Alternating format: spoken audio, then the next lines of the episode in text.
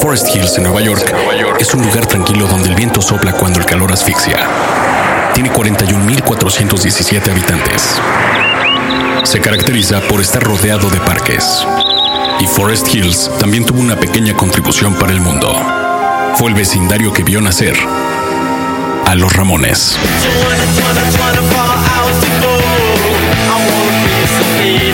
La banda que compartió el CBGBs con Patti Smith para llegar a ser los más grandes exponentes de la primera ola del punk. Ladies and gentlemen, a legend, Johnny Ramone. Los Ramones.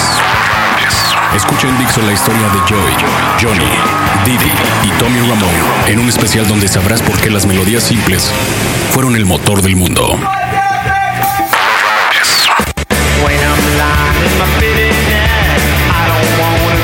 Escucha del 10 al 14 de marzo las opiniones del staff de Dixo sobre los Ramones, culminando nuestro tributo con un especial dedicado a la banda pionera del punk. Entrevistas e investigaciones llegarán a tus oídos gracias a la rapidez de ejecución de Dixo y Prodigy MSN. Los nuevos especiales de Dixo, una nueva forma de comunicar que después todos imitarán. Porque en algún momento todos compartimos con el punk. Dixo, comunicar vuelve a ser grande. ¿Y servirá las terapias? Yo me eché una lacaniana 10 años y terminé siendo cuata del terapeuta. Y luego él ya me contaba sus pedos, man. Entonces yo ahí sí dije, no, ¿sabes qué, hermano? Pues ya, ¿para qué nos vemos aquí en el, en el, el diván, no? Te invito ya con un café y ya nos contamos Te nuestras penas. Sí, no manches. Luego, ah, están que los conductuales, están que, que no, que lo- los freudianos siguen siendo la neta. Logoterapeuta, Logoterapeuta. ¿Cuántas hay? A ver, 200 mencionó y un hipnoterapeuta. sí, sí, sí. ¿Funcionan? Bueno, es peor. ¿De veras todos los necesitamos? Pareciera que son la última palabra y que ya sin ellos no podemos dar ni paso.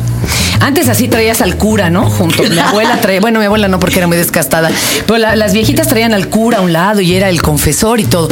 Eh, en Estados Unidos no puedes caminar sin tu abogado. Y aquí pareciera que ya no podemos dar ni mendigo paso sin el Sin el terapeuta. terapeuta.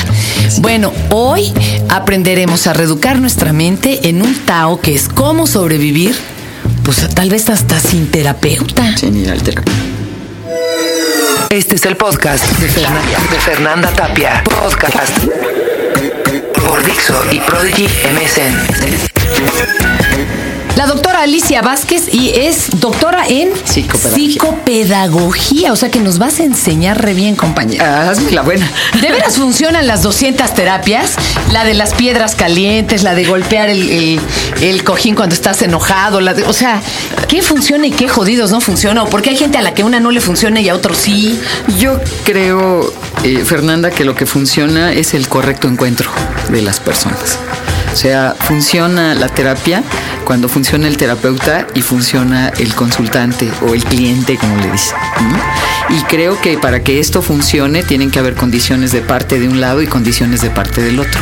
Lo que no funciona es la charlatanería. Lo que no funciona es la preparación improvisada de la gente que no tiene responsabilidad ni profesional, ni social, ni ética y que no entiende que está la vida de un ser humano enfrente, angustiado, triste, desesperado. Y entonces empieza a ver qué se le ocurre para tenerlo sentado ahí cada ocho días y sacarle la rebanada necesaria para su propia, este, su propio súper, ¿no? Pero, ¿y cómo habría, así como en Profeco hay una lista de los que no, Uy. ¿cómo sabemos qué terapias son al vapor? Yo tengo un amigo mío psiquiatra que ninguna le parece lo suficientemente buena porque el señor lleva 20 años en la universidad. Entonces, todas las, las gestalt y esta me las minimiza gacho. Y hay gente a la que le funcionan. Claro. ¿Cómo sé cuál sí o cuál no? O para mi malestar, cuál es la buena? Claro. Yo más bien lo vería desde otro lado. A ver. En primer lugar, el problema del ser humano, el problema del conflicto, el problema de la crisis, el problema del dolor, el problema de la ira. Es decir, el conflicto humano, no necesariamente todo conflicto humano es patológico. Es decir, no todos los pedos, como dicen por ahí que tenemos atorados, son médicos, ¿no? Es decir, no todos son un problema clínico, no todos son patología, no todos tienen un síntoma y entonces implican un diagnóstico y entonces te van a dar una terapia. Y multidisciplinario y todo eso, sí. Multidisciplinario, ¿no? Entonces, hay conflictos humanos que no son necesariamente enfermedad. La ignorancia no es enfermedad. La confusión. Pero qué pinche no daño hacen las dos. pero- Claro, pero por supuesto, la- lo que pasa es que la ignorancia finalmente tiene un camino para cambiarse, ¿sí? Está la información, está la discusión, está el intercambio, está el entrenamiento, está la capacitación y a volar la ignorancia. Sí, claro que si la gente no acepta que es ignorante y lo que cree es que necesita una tableta, una inyección o, o una sesión de catarsis para que su ignorancia desaparezca, esto no va a funcionarle. Entonces la terapia no le va a funcionar. No le van a funcionar ni el ribotril, ni el nervocalm, ni lo que le den en cápsulas, ni que pegue de gritos y agarre con una raqueta un colchonazo, porque lo que tiene es ignorancia. Sí. Entonces, me parece que por principio necesitaríamos tener muy, muy claro cuál es el conflicto que tenemos, cuál es realmente el problema de relación, de comunicación, de vinculación, de diálogo. Y entonces, cuando nosotros tengamos muy claro qué es lo que nos pasa, a dónde se nos atora el buey en la barranca, ya podríamos decidir, esto sí requiere de médico, de doctor, de, de medicina, de terapia, de curación, me siento enferma, ¿no? Decimos, tengo el alma herida y lo que tengo es una serie de errores y de horrores en malas relaciones establecidas por torpezas, por falta de regulación emocional. Pero estaría nomás bien un entrenador, un coaching para irse a- a- al ring bien preparado, Pero ¿no? no hay mejor coaching que, que tú mismo. Sí, claro. Nosotros proponemos eh, en esta, en esta propuesta no clínica de trabajar el conflicto humano, empezar por la toma de conciencia, que está tan desprestigiada, pero que nos hace una falta horrible. Sin conciencia individual está cañón que lleguemos a conciencia social. ¿Qué podemos empezar a preguntarnos como para cobrar conciencia individual? A ver, Sí. que me doy mis cinco minutos. Hay gente que se los da solo cuando entra al baño porque ya no hay lugares en este lugar, en este país y en este tiempo. ¿Qué, qué me pregunto? A ver, Me puedo preguntar, por principio, ¿qué me está pasando? Pero en serio. ¿cómo me siento? O sea, claro, para eso utilizamos una cosa que se llama autoobservación o autoatención y hay que entrenarse en ello, ¿sí? Aprender a verte, a oírte y a sentirte, ¿sí? A escucharte como si no fueras tú. Haz de cuenta que lo grabo y lo oigo, ¿no? A mirarte como si tu ojo fuera así, del, como en las películas de, de, este, de los extraterrestres, ¿no? Un ojo así este, de malvaviscón, boing, que se va para allá y, y se voltea y te ve y te ves a ti mismo. Ves tus gestos, ves tu postura corporal y a sentirte, poderte hacer así, estoy jalando mi camisa y mirando para adentro, ¿no? Mirar para adentro, ¿qué de veras me está pasando? ¿Qué sentimiento? Reconocer el sentimiento. ¿Qué me pasa? ¿Cómo me pasa? Y cuando pregunto cómo me pasa, puedo darme cuenta que estoy haciendo corajes igual que mi papá. O estoy llena de miedo igual que mi mamá. O Hijo, yo me cacho mucho igualito a ellos. Todo lo que dije que no iba a hacer, ahí voy del perro de la tía Cleta. Estoy repitiendo lo que hacían y hasta las palabras que usaban. ¡Qué horror! Sí. Por ejemplo, trabajé con un grupo de alcohólicos el sábado pasado, un grupo de AA, Sobre esto, la autoatención como herramienta de recuperación en un proceso de alcoholismo. Fue muy interesante la respuesta de, de las personas, porque pues entre sus pasos está que Dios me quite mis defectos. Yo decía, sí, güey, pero este, algo tienes tú que hacer aquí abajo, estás aquí sentadito en una actitud pasiva. Y alguien me decía, sí es cierto, es una actitud pasiva. Dije, eso es verse o sentirse. Te estás dando cuenta de que mientras esperas que algo venga a quitarte la bronca, tú estás pasivo. Si no vas a esperar a que algo venga y estás dispuesto a tomar una actitud activa, ¿qué es lo que tienes que hacer? ¿No? Que sería como el siguiente paso. ¿Qué me pasa? ¿Cómo me pasa? ¿Para qué lo hago? ¿No? O sea, ¿con qué consecuencias este, esta testarudez, este miedo, esta vergüenza? Vergüenza que no es mía, ¿no? Con los amigos este, alcohólicos, pues hay quien no es alcohólico directamente. Su papá es el alcohólico, su mamá es la alcohólica y ellos están heridos por la vergüenza de los padres. Traen su letra escarlata, ¿no? Y entonces esta vergüenza no es mía. Entonces tengan su letra, ¿no? Alguien, un, un par de, jóvenes que son este, recuperados, no alcohólicos en recuperación, me decían es que no somos normales. Ay, en la torre, entonces, ¿qué son? ¿No?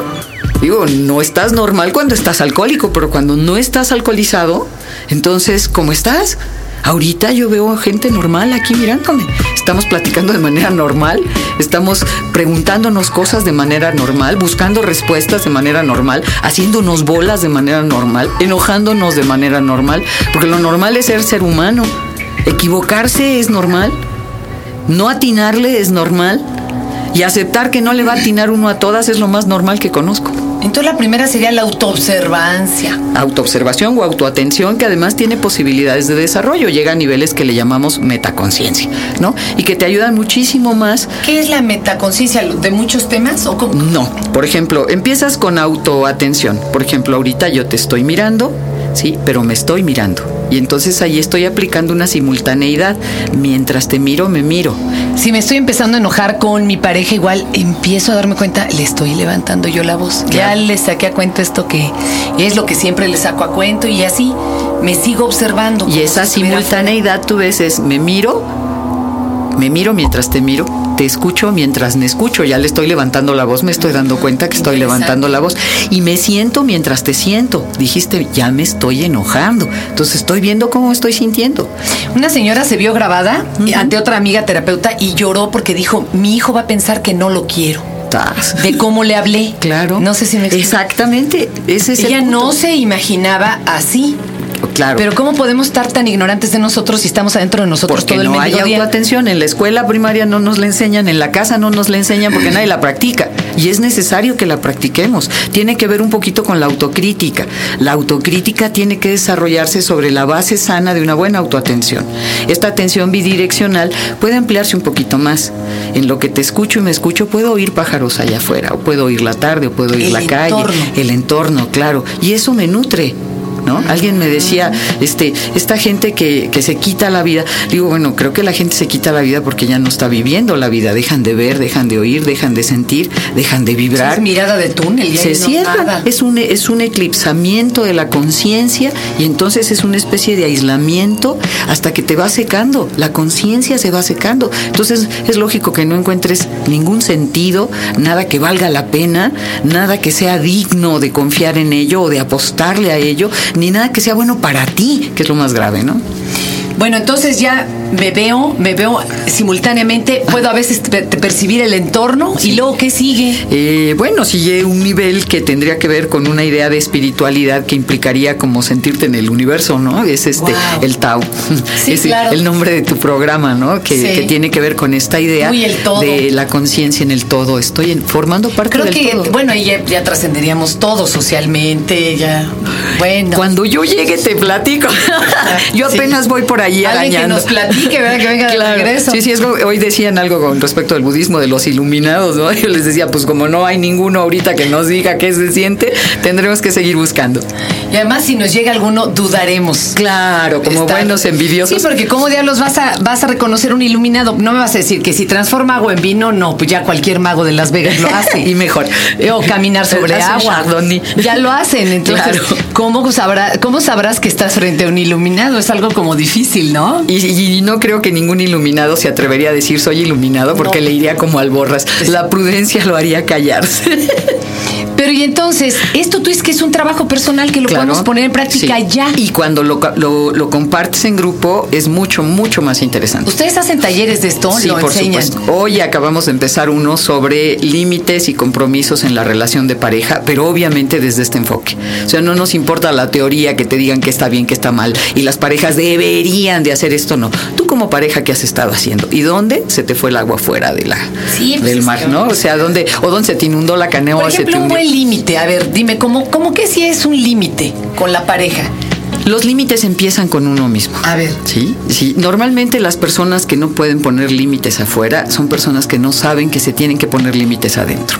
Puedo limitar mi hambre, puedo limitar mi desesperación, hasta dónde quiero desesperarme, ya eso le pongo un límite. Puedo limitar mi miedo, puedo limitar mis apetencias, este, como Walter Rizzo dice, la, infidelidad no es un problema de, de ganas, es un problema de límites.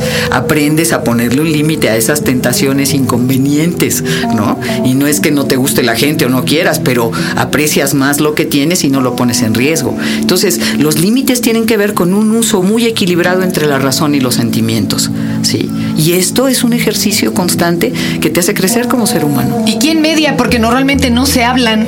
Sí. Yo soy el referí. Eh, Aquí está mi tengo una buena noticia. No Ah. solo se hablan, están ¿Ah, sí? íntimamente matrimoniadas. La razón y las emociones Sí. están constantemente Pero pues, ¿quién les habla? El, hipotálamo. Hay uno de ellos, ¿no? Que es el que media. No, poco. de hecho, fíjate que eh, según los investigadores, eh, Antonio Damasio eh, explica cómo usan incluso los mismos caminos neurológicos, procesos lógicos elevados como causa, efecto, secuencia con emociones. Si, si, un- si una persona tiene un accidente y se lesiona estos circuitos, también se lesiona su ejercicio emocional. Pierde la capacidad, por ejemplo, de la vergüenza. Pierde la capacidad de asustarse. En la esquizofrenia, el, apla- el apla- el aplanamiento de sentimientos. A Claro. ver, oye, qué interesante esto que estás diciendo, Por porque. supuesto. Pero no, no pueden ir en la misma carretera al mismo tiempo, o a poco puedes estar teniendo un sentimiento y pensando.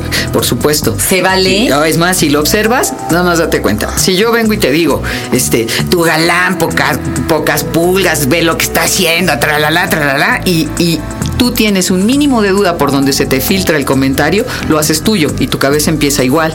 Sí, claro, como no me di cuenta que. Y pum, pum, pum. Y cuando te das cuenta, estás fúrica. Estás Ya pasaron los dos juntos. Ya, exactamente. Los dos caminan, la, la ira, el enojo, ¿No decían la que el rabia. sentimiento nublaba la razón? No es cierto. Es decir, Van juntitos ahí. te voy a decir, como, como todo proceso de carga y descarga, las emociones tienden a elevar la cantidad del neurotransmisor dependiendo de la emoción que se tarde, de que se trate, perdón. O sea, si tienes miedo, si tienes coraje, si tienes angustia, si tienes dolor, la emoción que sea traza una curva.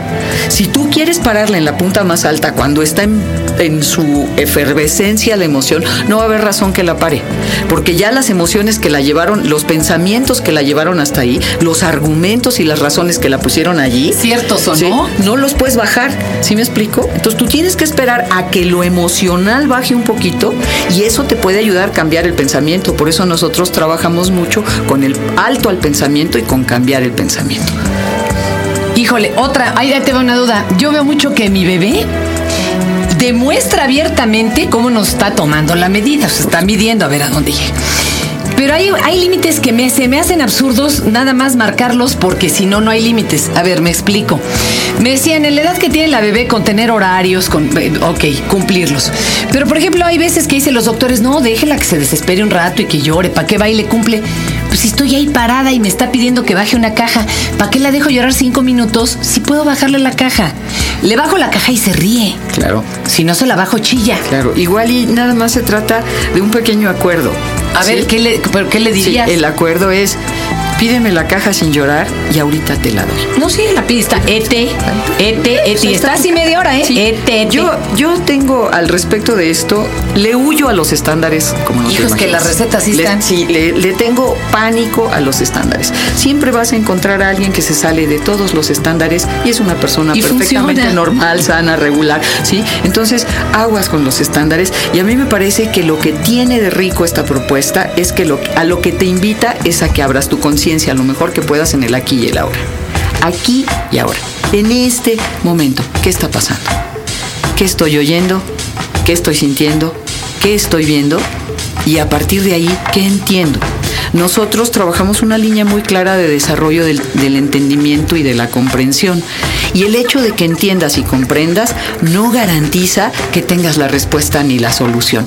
¿sí? Por lo menos te, te puede poner en una situación un poco más prudente, un Pero poco yo he más visto tolerante. especialistas ahí de que ahorita se llevan muy mal con sus adolescentes, por ejemplo, y ellos tenían los libros. Bueno, este, Juan Jacobo Rousseau, padre de la pedagogía, sus ocho hijos fueron a dar a un, a un este, orfanato. Ahí Los está. abandonó en un orfanato. Eh, a Jean Piaget se le, se le suicidó el hijo adolescente. Ah, y podemos tener una larga lista de esto. Y esto no cancelaría en última instancia los aportes que su investigación hizo al comportamiento. Pero, oye, humano. se vale Eh, intentarlo. Dentro, dentro de la experiencia que nosotros desarrollamos, por ejemplo, en, en el Instituto Auges, si me permites el comercial, Claro. en el Instituto Auges no, no creemos que nadie pueda facilitarle a otro la toma de conciencia si no ha caminado ese camino.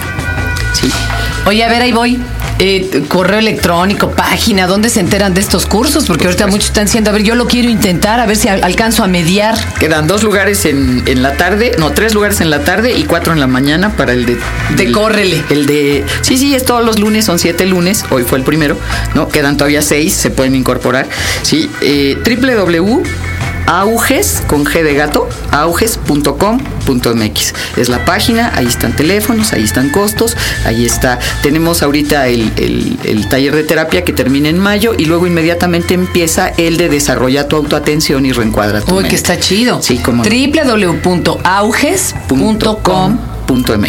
Pues ahí estás, Ahí mi querida Alicia. Mil gracias. Inténtelo, inténtelo. Ya si no se va a ir a meter a terapia, bueno, inténtelo por lo menos, ¿no? Compre un buen mapa, como dice. No hay peor lucha que la que no se hace. Muchas gracias, Alicia. Al contrario a ti. Este fue el podcast de Fernanda, de Fernanda Tapia. Podcast por Dixo y Prodigy MSN.